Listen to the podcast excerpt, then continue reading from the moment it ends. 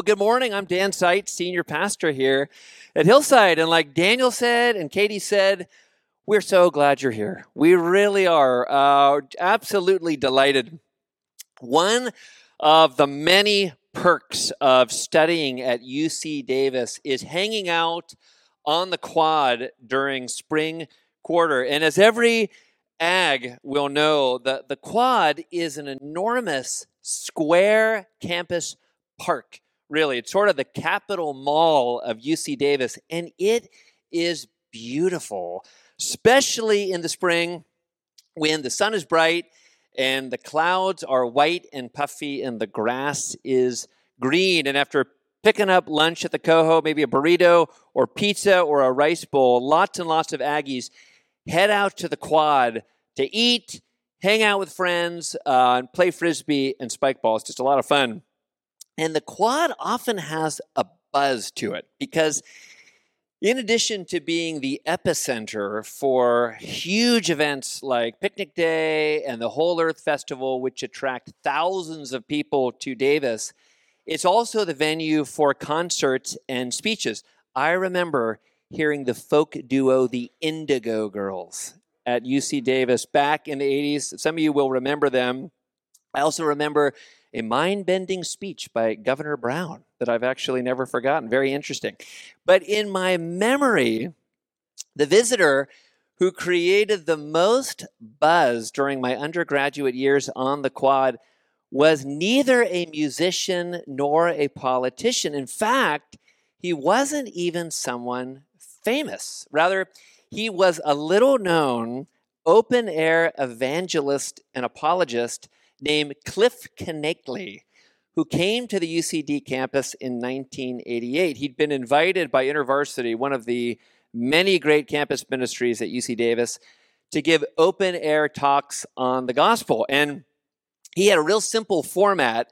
After being introduced by a student leader, Knechtle would give maybe a seven minute sort of back of the envelope presentation of the gospel with a few punchy reasons why it was true.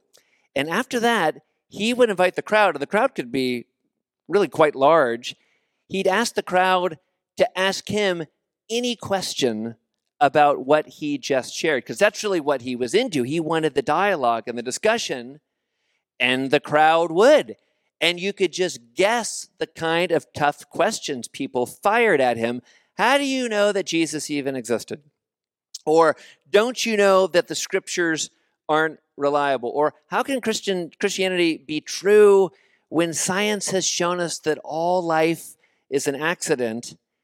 At which point Knechtle would give an answer. And this guy was remarkable in his capacity to explain and defend Christianity, always in a, in a crisp and clear way.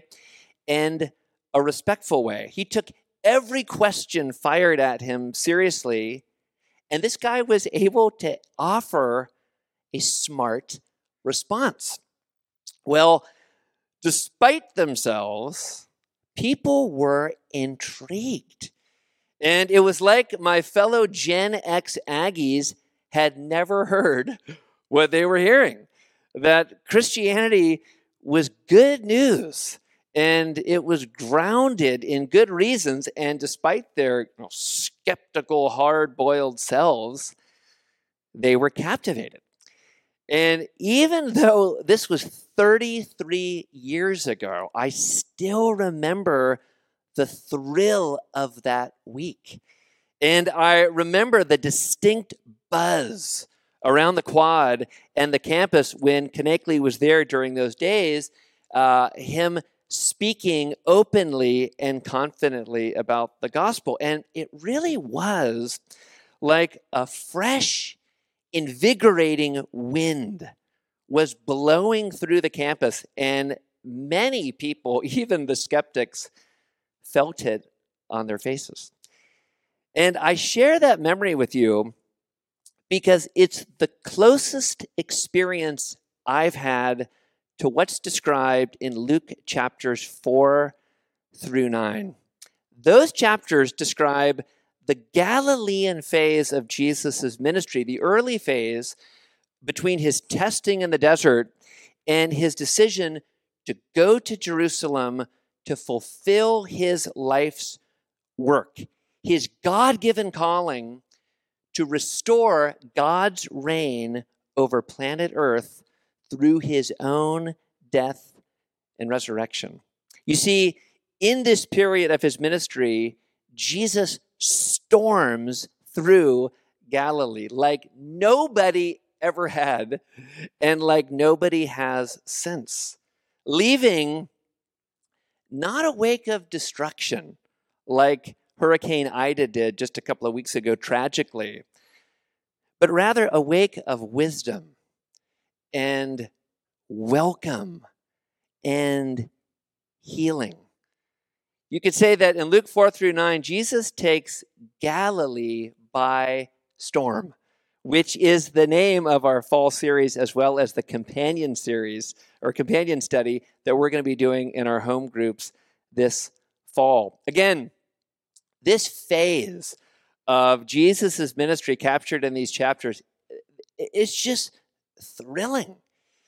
And throughout this section, if you read it, you'll recognize this. Luke nearly exhausts language in trying to describe the excitement that Jesus generates through his God is coming back pronouncements and parables, and his incredible displays of power, and even his socializing, which made quite a buzz.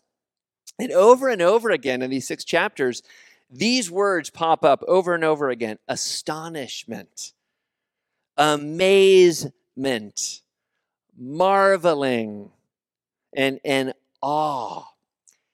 And like Knechtle on the UC Davis quad, but about a million times more, Jesus just blows through Galilee, leaving everyone breathless with excitement. Well, in Galilee by Storm, our series, the one that we're launching today, we're going to get to do something exciting. We're going to get to relive that whirlwind tour together. That hurricane of healing and teaching and including. Now, as dramatic as they are, the Gospels can sometimes be a little bit tricky to interpret, especially the first three. So, question that might arise in our minds is why should we apply ourselves to them? Why should we take 10 weeks to, uh, to immerse ourselves in them when we have the, the far more straightforward epistles? And I want to give you three reasons why the Gospels are really important and why we need them. And here's the first one because we need to be reminded of the kingdom core of Christianity. I really hope this sinks in what I'm going to share with you right now. One of the greatest challenges for everyone involved in Christianity in some way, either as a disciple, many of us here are disciples trying to learn the way of Jesus and live it, or as a spiritual investigator, somebody who's just trying to learn about Christianity to figure out whether she or he might want to pursue it. But one of the challenges that we all have is to keep straight in our own minds what Christianity is basically all about.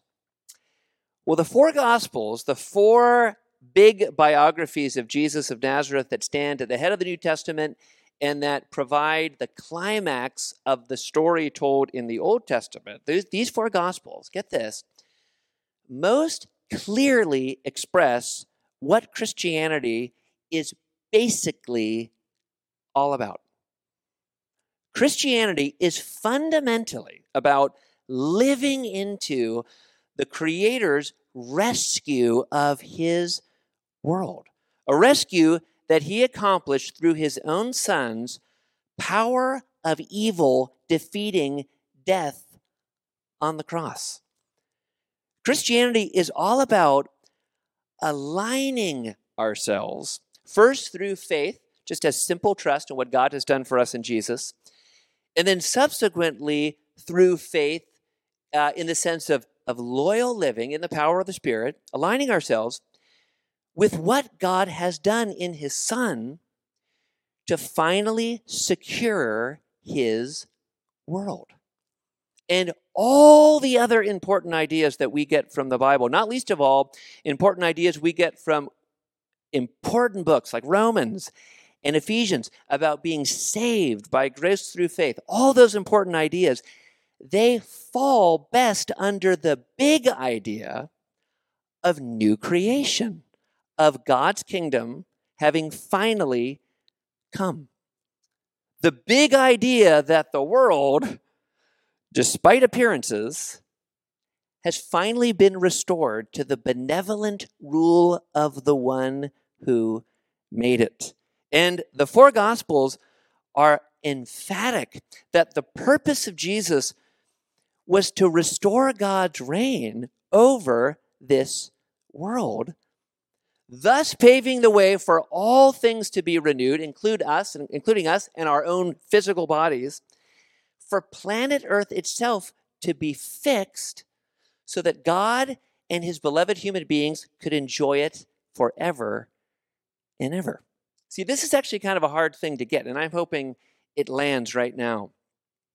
The healings, the exuberant meals that Jesus engaged in throughout his three year ministry, and, and especially his whirlwind tour of Galilee, which we're zeroing in on this fall, those things, those healings, those meals, those celebrations, those things weren't just arbitrary signs or proofs of Jesus' divine identity or they weren't just confirmation of his message. Get this they were the thing itself, they were creation being fixed.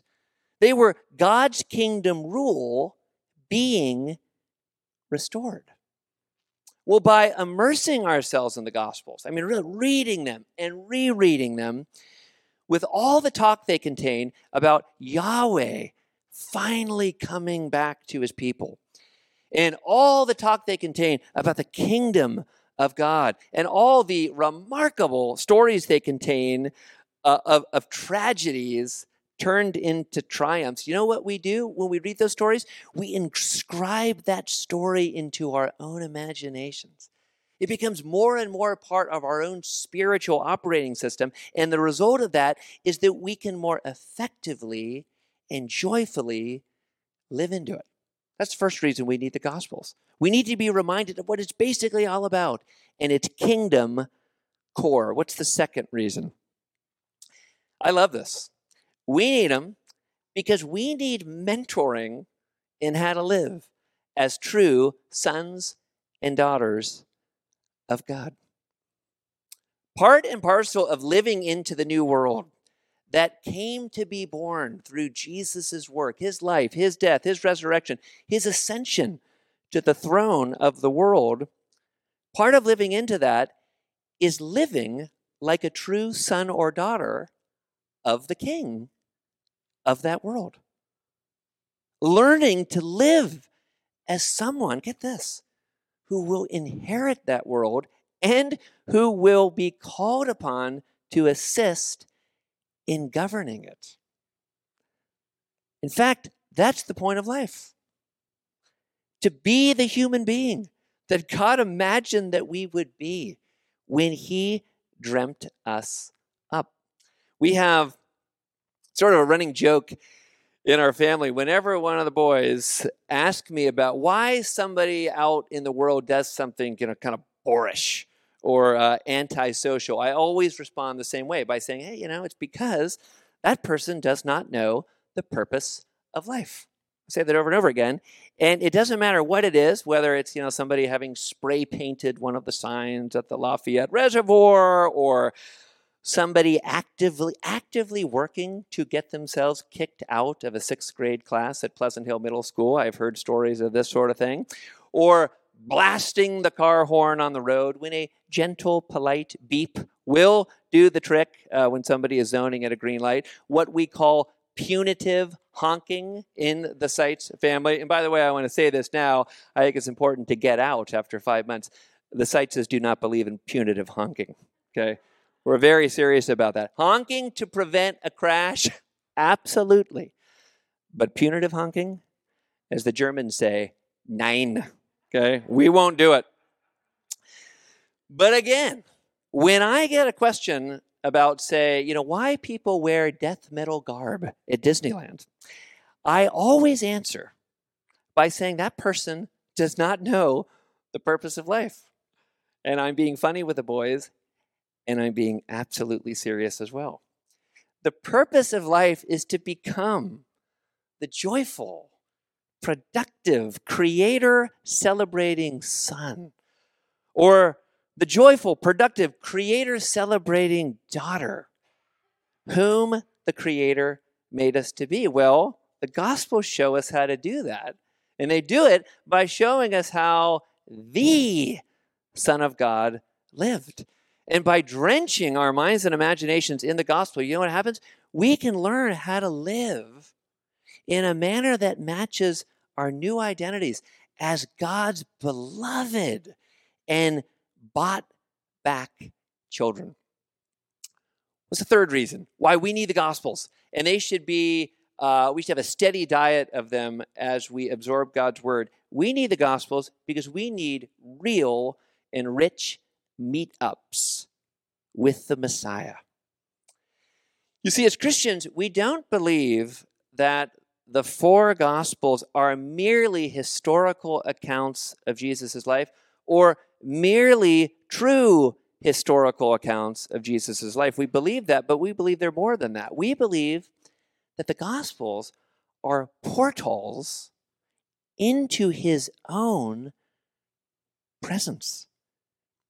And that's true of the whole Word of God, but it's true in a special way with the Gospels.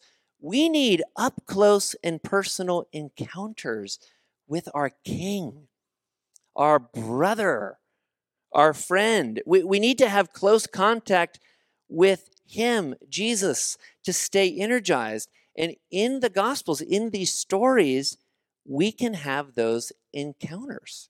That's what they're for. Now, during our Galilee by Storm study, we're going to be introducing a specific way of reading individual stories in the Gospels, a way that complements our intuitive, uh, whatever strikes me approach, which is good in, in, uh, in a certain way. But for now, what I want to do, I want to share with you three more general gospel reading tips. And I think these could be very helpful for you for this series and into the future when you read from the gospels. Okay, first, we need to read with the imagination switch flipped on. In other words, we need to read these stories that God has given us cinematically. And that means that as we read, say, for instance, the story of Jesus uh, from Luke chapter 5, healing the man uh, who's full of leprosy, when we do that, we mentally and we prayerfully place ourselves in the scene. We imagine that we're there, situating ourselves in different positions on the stage. For instance, first, you know, we might imagine when we're reading the story that, that we're one of the disciples, watching the master interact with this guy. And then we might want to read it again, imagining this time that we're the leper himself. In short, we want to read these stories in such a way that we are experiencing them ourselves. We want to immerse ourselves in them, and that requires God given imagination. So we flip on the switch. Second, and I, I really like this one, we read with focus on form. With focus on form. What do we mean by that? The Gospels of course, are historical accounts. They're based on eyewitness testimony. At the same time, the Gospels are works of literature, and they are exquisite works of literature. And like any literary work, their meaning is lodged in their form and their style, one component of which is context. Now, the English majors, uh, among our Hillside family, like Barbie Applegate here in the front row, and Clay Collins. I just learned he was an English major this past week. They've got a bit of an advantage over the rest of us because they're practiced in analyzing literature, okay? But we don't need English degrees like these two superstars to read the Gospels with attention to form or style. We just need to keep our eyes open to the way the gospel writers tell their stories. How they do it, not just what they say. And on this, let me just give you one very, very practical tip. The best way to read the gospels and scripture more broadly with attention to form, and part of form is context, is to work out of a real paper and ink Bible, not just a screen, because screens tend to obscure context. Okay? So work out of a real Bible and mark it up with pencil. That will really, really help you. And lastly, one more general tip for reading the Gospels we read with the resolve to respond. We go into them determined to obey whatever our king tells us to do through our encounter with him in the story. You know, one of the distinct themes of the Gospels in general, and one of the distinct themes of the Galilee by storm section, Luke 4 through 9, that we're taking on this fall, is Jesus' emphasis on hearing and doing. You see, the essence of being a disciple of Jesus, being a student of Jesus, is actually listening to what he says and trying to do it. You know, one reason that believers can neglect the Gospels, especially the first three, is that they're so full of demands. And at first, these demands seem sort of impossible. But here's the point the life that Jesus led and the life that he calls us to in imitation of him, it can be lived. It really can. And as people who have been reborn, remade by God's grace, you know what we can do? We really can disarm our enemies by loving them rather than attacking them. Mm. We, we really can provide refreshing cup of cold water experiences to the kids in our lives. We really can provide restitution to robbery victims like the Good Samaritan, as well as to others who've been the victims of injustice. We really can resist panic in stressful, fearful times.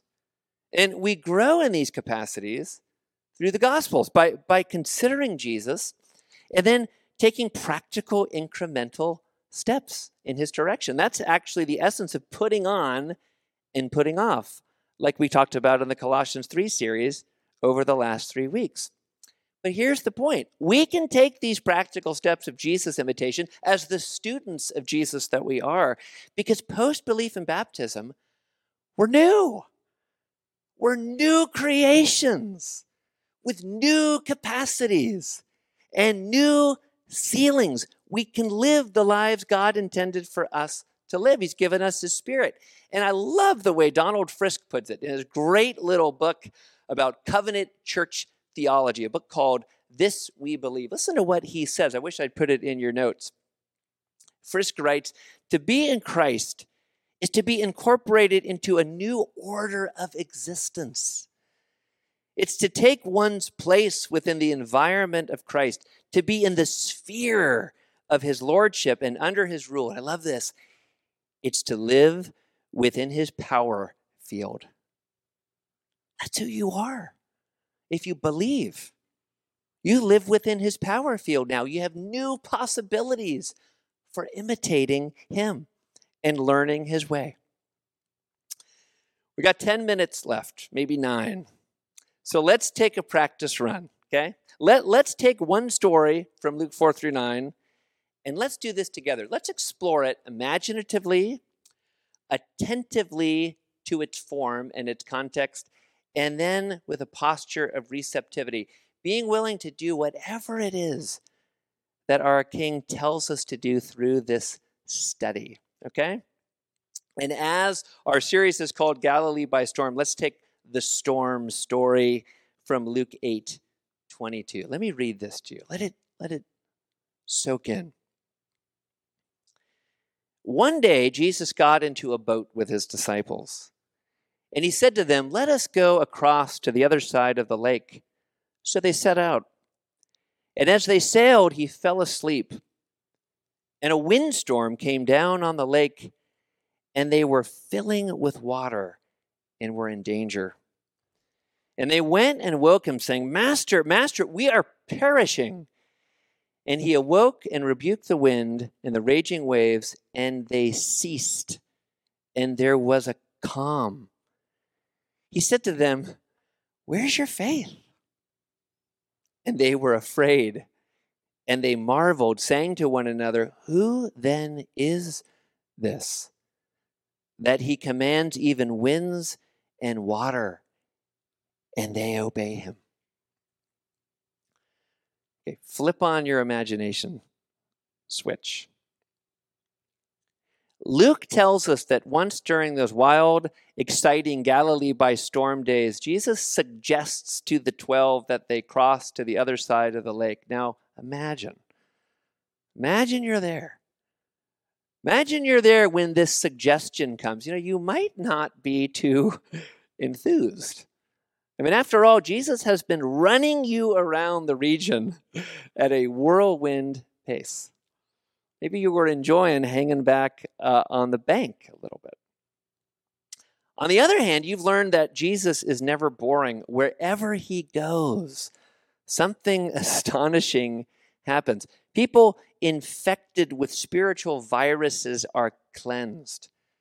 And wherever he goes, excluded people, friendless people are welcomed back into friend circles. Dead children are raised to life and given back to their dumbstruck parents. So maybe beneath your, your, your, your groan, oh, here we go again, there's a glimmer of excitement of what you might experience. Luke says that they push off in their rickety wooden fishing boat and they start for the far shore. And then Luke actually says something that surprises us a bit. He tells us that Jesus falls asleep. Now let's place ourselves there. Imagine that. Imagine what emotions the sight of Jesus sleeping might evoke in us. You know, by this point, we've seen him perform numerous superhuman feats and now what are we seeing? We're seeing him curled up on the hard, splintery floor of the boat. And maybe as we, we look at him, we notice to our surprise how genuinely human he looks, even vulnerable in a way, like every human being does when sleeping. And maybe when we gaze upon him, we're aware of this new love and appreciation welling up for this man, now obviously very tired, our teacher who breaks every mold. Well, first, according to Luke, the cruise is uneventful, but after a while, the wind kicks up. Now, let's imagine that. Imagine for a moment that we're actually one of the former fishermen in the group and in the boat. And, and being a tough fisherman, we're, we're not alarmed. And being a tough fisherman, even if we were alarmed, we wouldn't show it. After all, we have sailed this lake our whole lives. Now imagine that the wind begins blowing a whole lot harder, and the squall has become a full blown storm. And all of a sudden, the waves are heaving the boat up and down, up and down. And the waves are smashing into the side, spilling right into the boat. Imagine what that would be like. Imagine if you were far enough out so you couldn't even see the side anymore. Imagine the terror. And now let's imagine that we're there, but actually we're not one of the former fishermen. Let's imagine that we're the former zealot, the freedom fighter, whom the Gospels say Jesus invited onto his team. And as that guy, we are completely terrified because we're a landlubber, not a fisherman. And desperate for reassurance, we look into the faces of John and James and Peter, the pros, to reassure ourselves that they have it under control. And all we see is terror there as well. Verse 23, Luke says that with the waves crashing over the side, the boat begins to fill with water. Imagine now that at this point, a hopeful thought, one little hopeful thought bubbles up. It's, it's Jesus. And we nearly forgotten him because he's been so quiet sleeping in the stern. Jesus is here. It's not going to be all bad.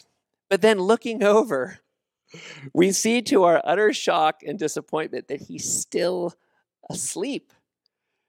And we think to ourselves, he never sleeps, or he never seems to sleep because he's always staying up so late at parties, and then he's always getting up early to pray. And then one time we remember him staying up all night to pray on the night that he chose us and the other 11 as his special proteges. And we think to ourselves, of all times, Jesus, to take a nap, why now? Imagine now that more and more water is pouring into the boat. I mean, far faster than the disciples, your fellow disciples, can bail it out. At which point, and everybody recognizes it, the dam breaks on everyone's self control, everyone's composure, even the feigned nonchalance of these tough fishermen. And in verse 24, Luke writes that unable to control themselves, the disciples break and they finally shake Jesus awake, and in sheer horror, they yell, Master, Master, we are dying. Immediately, Luke says, Jesus arises. He rebukes the howling wind and the raging waves, commanding them, he says, to be calm. And in that instant, the pounding sea becomes as smooth as a pond. At which point, Jesus looks at them all and says, Where's your faith? We should try to imagine what his face might do it right now. Imagine what his face would have looked like when his eyes met yours. After all you've seen, they seem to say, do you still not know who I am? Do you still not trust me? You know your scriptures, right? Who stills the sea? Psalm 65 7. Who does that? Tellingly, it's only then, after Jesus saves them, only after that Luke explicitly says that the disciples are afraid.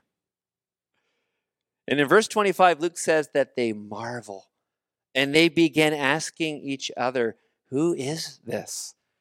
Who gives orders to the wind and the water.